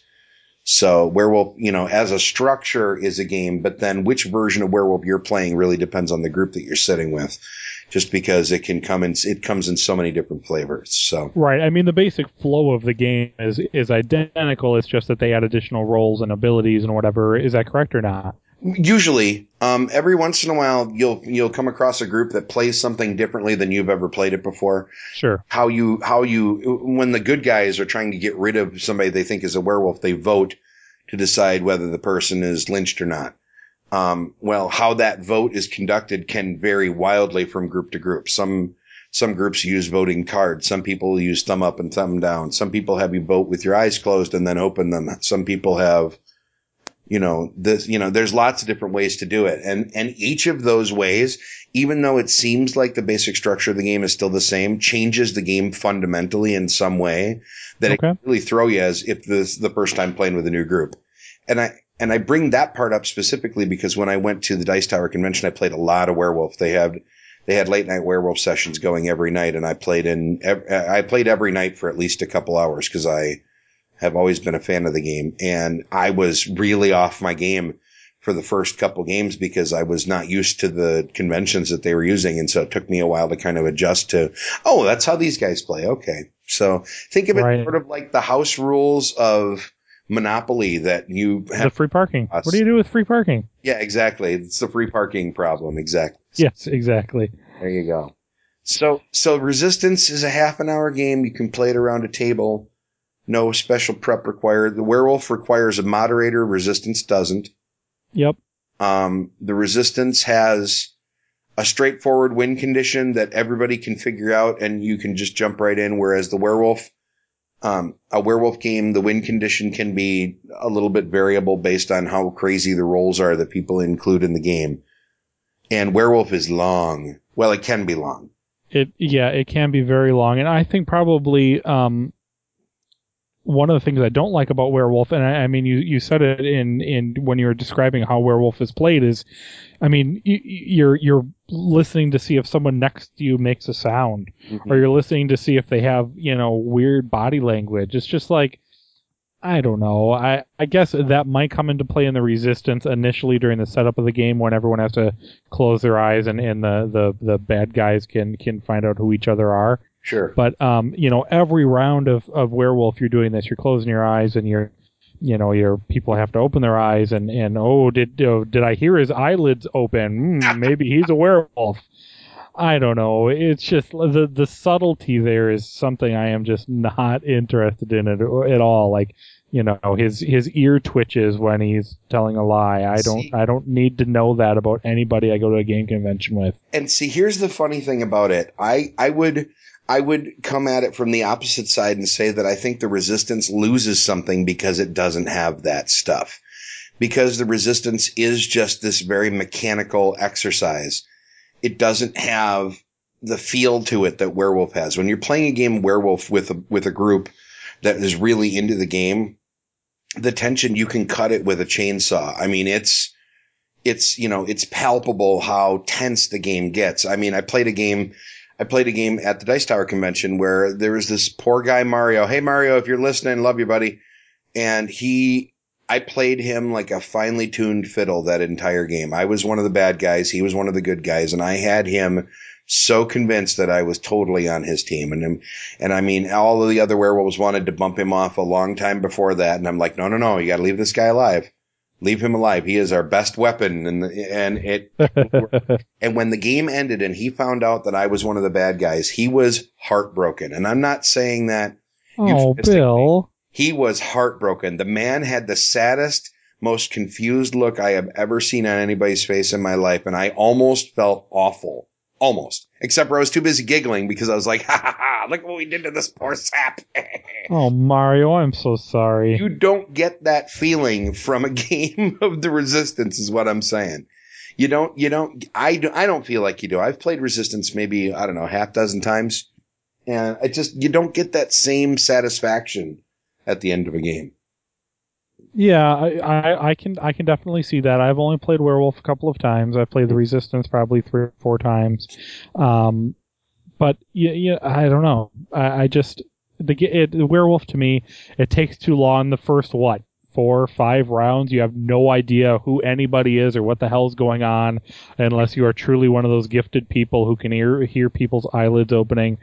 uh, I you have zero information to go on. I, I don't know. The resistance, it's a it's a deduction game. We were talking about deduction games earlier.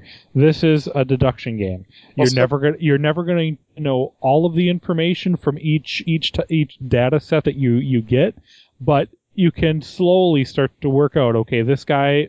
You know, this guy's been involved every time a mission's failed or whatever. Mm-hmm. and it, it just plays super quick. Like you said it, it's best of five. So whoever you know Sure. succeeds three times wins.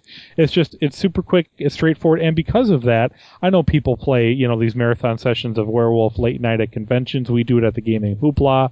Um, you know you play for four or five hours and in that time i don't know what do you play five or six games? I don't know you play Werewolf? res- uh, yeah three. Right. okay. So three. there there you go. And, and resistance you play that for four or five hours you've got in like 195000 games. Yep but you know here's here's here's my retort to that chris. How many mario stories do you have from games of resistance? How many I don't have any, but see, I have plenty of Mario stories from the '80s when I used to play the NES, so I'm good on Mario stories. No, but I guess I, th- I guess where I'm going with this is that Werewolf creates these epic stories that you can tell Yeah, on down the road. Like, oh my god, we played this game and it was amazing. As a matter of fact, I'll I'll I'll, I'll toot my own horn a little bit here.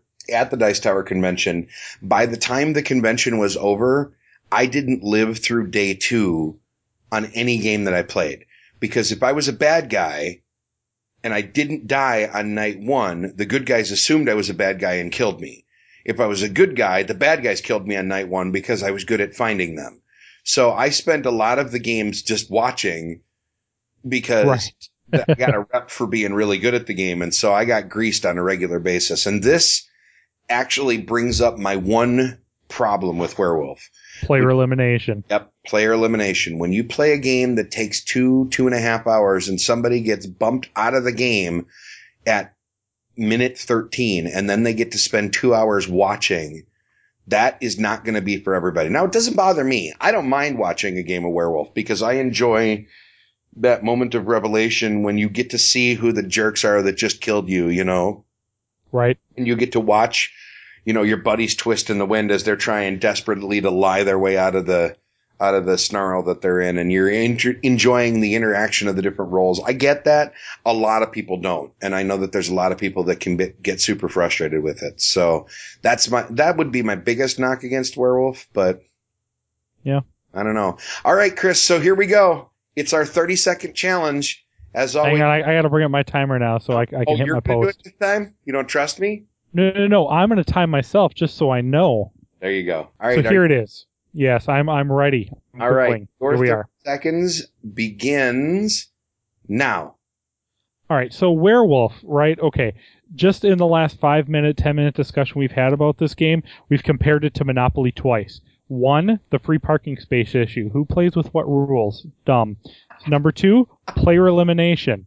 Stupid. Dumb. The game takes too long. There's player elimination. There's nothing to go on. It's ridiculous. Resistance rocks. Deduction is awesome, and it's great and wonderful. And go. nice. Well done, sir. Although I think the the two Monopoly comparisons may be an unfair dig on it. That could just be me being dumb, but hey, what do I know? So Not much. all right. All right. And my 30 seconds will begin now. You know what? This is a tough one for me because I kind of enjoy both of them for different reasons. I think the Resistance is mechanically better than Werewolf. I'm not going to lie. From a pure des- game design standpoint, Resistance is a better game.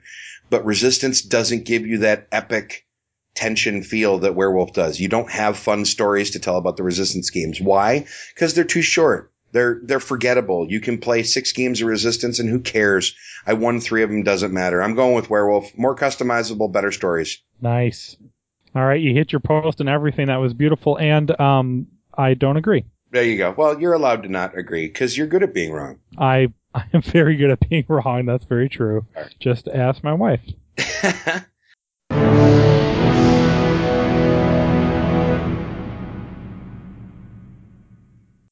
All right, Chris. Let's debut our one and done segment, buddy. Let's let's start pissing off gamers all around our tens of listeners. Let's see, Yes, see how many. all can all around Sheboygan County. So your one and done is Arkham Horror, huh? My one and done is Arkham Horror. Yes, uh, Arkham Horror was what a 2005 release from Fantasy Flight Games. Yep. Um, I haven't played this game in a long time. Well, because it's a one and done. Okay, so I played it and then now I'm done. Uh, but when I did play it was about three years ago. I wasn't doing the podcast back then, so now I'm talking about it. All right. There you go. So, okay, first of all, let me just let me talk about the things I like, okay? Okay. Because there are a couple things I like. I'm a big Lovecraft fan, okay? H.P. Lovecraft is the man. A friend uh, back in like eighth grade borrowed me a copy of the Dunwich Horror and others. I read it. It was amazing. All the short stories in the vault is one of my favorites. Yep. Great. Love Lovecraft. Awesome. Okay. Okay. What I don't like about Lovecraft is the fact everyone is raping his intellectual property. Okay. Yes. I'm done with Cthulhu. Like you are like you are done with zombies, I'm done with Cthulhu. Okay. Cthulhu is just like zombies except with more tentacles and silent H's. It's And better. ridiculous. And okay. better. And well, okay, fine, whatever. I'm done with all the Cthulhu crap. The Elder Sign, the Arkham Horror, the blah blah blah. Don't There's care. Cthulhu Fluxx now. Did you know? Of course, there's Cthulhu Fluxx. I'm sure there's Cthulhu Munchkin, and there's probably Cthulhu Ticket to Ride, and there's probably Cthulhuopoly. I don't give a crap. It's I would garbage. play. I would play Cthulhu Ticket to Ride. All right. I'm sorry. Continue. I would play that. Okay, I might play that as well. All right, fine. Okay, what else do I like about the game? Okay, Fantasy Flight, right? Fantasy Flight makes gorgeous games. There's no two ways about it. Their games are beautiful. Their components are beautiful. The artwork is beautiful. The component quality is like extremely high. The when I bought Kingsburg, which is a Fantasy Flight title, is seriously the first time I opened a a game, a box, a game, a brand new game, Mhm. and saw that the board was shrink wrapped. Like who shrink wraps their boards? Yeah. Uh, maybe other companies do. I don't know. Fantasy Flight's the only uh, publishing company I've ever seen in my collection that shrink wraps a board. Well, they That don't shrink wrap them awesome. anymore. Now they stick them in baggies. It's even worse. Wow. Yeah. That's see, that's just high quality right there. Okay, so Fantasy Flight makes good stuff. Yes. They've got a staff of, of artists. Obviously, they have artists on staff that do this artwork. It's amazing. Yep. Um, the component quality again, super high. Okay, but again, But- the the flip side of this is it's a fantasy flight game. What does that mean? Okay, it means you need about 14 football fields to lay the game out. Okay, it means you need about 83 closets to fit all of the components, all of the expansions. If you're super into this game, uh, you were a Descent First Edition guy, right? Yeah. Oh, How much room did that take up? Probably uh, way more room. Yeah, way more room than Arkham Horror and all of its expansions does. Yes. But still, okay. I, if you get really into a fantasy flight game, you need to buy a new house. it's it's it's not cool all right so they make these wonderful beautiful games and you you pay good money for them but then you got to pay good money for a new house it's it's not cool 17 expansions, dear listener. There have been 17 expansions, including promotion cards. for arkham horror Yes. yeah 17. Reed, ridiculous. Yeah and a lot of them uh, most of them are not just expansion cards. Most of them are expansions you need to set up another table for. Okay i've got the one table where i put the game board. Now i've got this card table where i put this expansion and i've got this chair over here where i put this other expansion. And then now i have created a cabling system so the players can hang from the ceilings and operate the components on the tables. Ridiculous. Okay, for the record, if anybody set up a game room that had a cabling system so they could throw me on a flying rig to play, I would play anything. Seriously, I will play That's four true. simultaneous games of Monopoly if you put me on a flying rig so I can float around the tables. I think that would be awesome. But yeah, no, I get what you're saying. It is, it is, it is a gigantic game. yes Gi- gigantic, especially with all the expansions, which I have never played. Now, I'm gonna full disclosure. I own Arkham Horror and one of the expansions uh, that's sitting in my closet. It's always going to have a spot in my closet. So Chris and I are going to begin arguing vehemently here in the next minute or so because I think the game is fine. I just think you can't expect it to be something it's not. But you know, here's yeah Here's the funny thing, Chris. I think of all of the games that I've ever played that are fa- fantasy flight titles. I think that this is one of the ugliest. And I'll just, I'll just come right out and say that. I think this game is not pretty. I think the board is ugly. It's themeless, just locations with big circles and lines going between them. I think that there's everything is either a track or a space to put a pawn. You don't even get miniatures. You just get little cardboard stand ups with little plastic bases unless you want to pop for more money. I think this game, I, I be honest with you, component wise is a disappointment, but gameplay wise, it's a storytelling game. You, you know, if you go into it, it, yeah, I think, I think that you don't like this for the same reason you don't like Android. That's my theory. Well, that could be. I mean, that's kind of the next point I was going to get to, and, where you and I differ. I mean, you've been able to see all throughout this podcast about different discussions uh, you and I have had that Sure. I really don't care that much about theme. Nope. I, I guess I, I do to an extent. Like, I'm not a chess guy. I hate chess because all it is is permutations. Okay, Yep. I need more to a game than permutations. Yes. However, I don't need a game to tell me a bedtime story. Okay. I need enough framework there to make me kind of sort of trick my brain into, okay, if I turn in three blue cubes and get a red cube, that means I'm doing better than the guy who turned in one black cube and got 18 yellow cubes Mhm. or whatever. I, I just, I, as long as there's enough framework there that I can make all that math work in my head, Okay. I'm fine with it. Okay. Um, but you know, if if I'm playing a game for a thematic experience, if I enjoyed playing games based solely on the thematic experience, Arkham Horror would probably be a home run, right? sure. Well, I mean, a it's it's, run. it's it's A- a okay, a we're ground right, okay, double. but it's a triple. we'll Okay, ground roll whatever. double. Sure, sure. I don't know anything about baseball. Maybe I don't know. It's a punt. I'm Yeah. not sure. there you go. But anyway, so uh, for a storytelling experience, I'm sure it's great. I'm sure there's better games out there from a storytelling point of view that do a better job. Um, but if you're really into telling a story, if you're into the theme, if you're into Lovecraft and and getting into your character, and you're going to fight the great old one at the end and whatever, maybe then it's great. I don't care. I, okay. And you know, here's here's I, I want I want to throw this in there. I was actually just catching up on episodes of the Dice Tower, and they had Cody and John on on there as special guests from uh, Cody the retired podcast Cody and John Game On with Cody and John, and they were discussing Kevin Wilson's role at um, Fantasy Flight, and they said that Kevin Wilson is sort of one of these idea guys that he has fantastic ideas, and then the game itself not so much. Like he was the guy behind Descent First Edition, and then other people came along, cleaned it up, and made a better game. He's one of the guys behind Arkham Horror, and I think they came along and then they made Mansions of Madness, which is a better game. Does the same thing, but a little bit better. Um, you know, he's he's this has happened to him a few times, and so I wonder if that's what this is. Is that you know this is a, a great idea that was at the beginning of this you know trend because I mean this is a 2005 release which puts it almost the same time as as Shadows over Camelot, doesn't it? Yeah. Yeah. Exactly yep. the same time. Yep. Yep. There you go. So this is the same year that Shadows, which meant this was really the debut of co-op games. This is the this is one of the granddaddies of of those games. And I think I, I, Richard Launius was involved in the development. Heck of a nice guy. Got to meet him a couple months ago.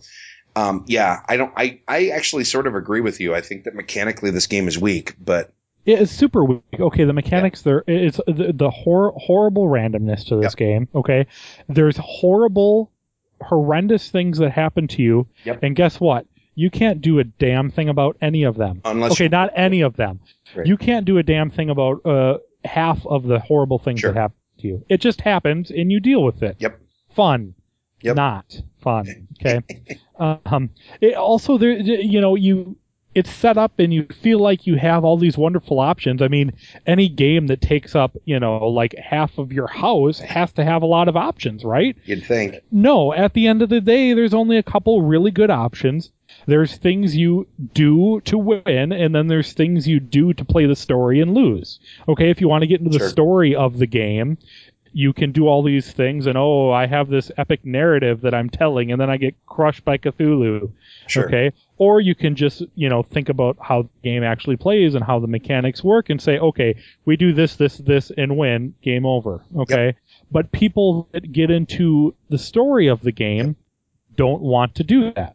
You know, they, they don't want to dissect it and say, okay, we just, you know, hit these four marks and then we're going to win. They want to get into the story of the game. Mhm. Okay, so but for me that that doesn't do anything for me. So when the story doesn't do anything for me, and then the mechanics aren't there to do anything for Yeah. me, because it's so formulaic and it's it, it's like a you know slap your forehead obvious what you need to do. Right. It's just it's not it's uh, it's not my thing. It feels like Dominion. Okay, I love Dominion. Lots of options in Dominion. Seemingly, oh, I can do this. I'll, I'll get I'll get a village and I'll get some smithies and I'll get all these other cards and I'll put all these wonderful combos together. And you know, by the time I've got 85 cards in my deck, I'll be able to do these amazing things. Or you can just buy treasure cards and win. yeah. You know, so eh. No, I gotcha. It, it's it's it's a box with a lot of stuff going on, and at the end of the day, from a straight up gameplay standpoint, there's only ever really a couple things that you should be doing at any given turn. Yep. You know, this actually reminds me a lot of our conversation last week when we were talking about Battlestar Galactica versus Shadows over Camelot. Because I mean, also uh, you know, Arkham Horror is a co-op game too, so I guess it's natural that they all sort of end up in the same sort of place. But yeah, like when I was talking about BSG last week, and I said that I thought BSG, actually I thought both games were kind of crap as far as the actual game goes. You know, it's just which one Right. provides you a better experience. Arkham Horror, unfortunately, kind of similar, same same sort of place. You Yeah, know? yeah. The, the mechanics are weak, but if you get into the experience of the game, then it might be good for you. Yeah. So I think so. I think what we've learned from this, dear listener, is that Chris has no imagination. No, I'm kidding. It's, it's well, no, see, here's the deal. I have a better imagination because in my head, I have to make wooden cubes become coffee.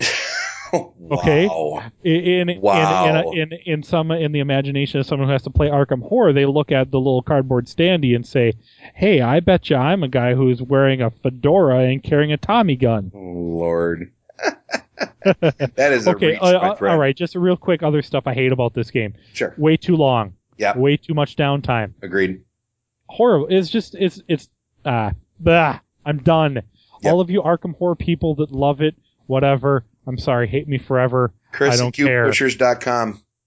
There you go. Chris at cubepushers.com. Direct your hate mail towards me. I will make sure I set up a rule on my mailbox that says anything containing the words Arkham and or horror shall be moved to the I don't give a crap box. nice, nice. Very good. Uh, Anyway, there's yes, there's lots of co-ops out there that do a better job.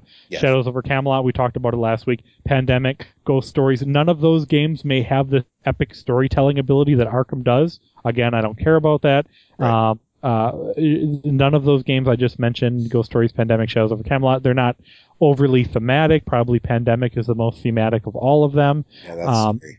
but yeah, exactly. Um, but still, they do it better. They do it quicker. They do it. Uh, your downtime is less. There's more player interaction. There's uh, there's things you can control in the game instead of just being kicked in the crotch for fun and then not being able to wear a cup. nice. Nice. Well, Chris, this has been about the most epic episode ever, and I think it's just, I think, I think that we just have too much fun doing this. We got to get out of here, but I want to throw you a quick teaser for next week. Next week, our game versus game spotlight is going to be Ora Labora versus Le Havre, two of the Uwe Rosenberg titles that are both very highly respected. So we're going to kind of compare and contrast those two. Lots, lots similar going on there. And then I get to stand in the spotlight of hatred next week for my one and done. And I know, boy, oh boy, you thought that it was polarizing with Arkham Horror. I'm ready. You can start now.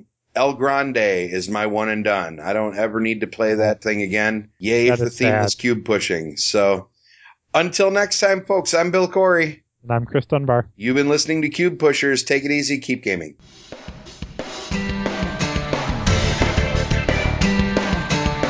You've been listening to Cube Pushers, a proud member of the Ghost Hat Podcast Network. All music for this episode is graciously provided by royaltyfreemusic.com. For more great entertainment, visit ghosthat.net or keep up with us two fools personally at cubepushers.com. Thanks for listening and keep gaming.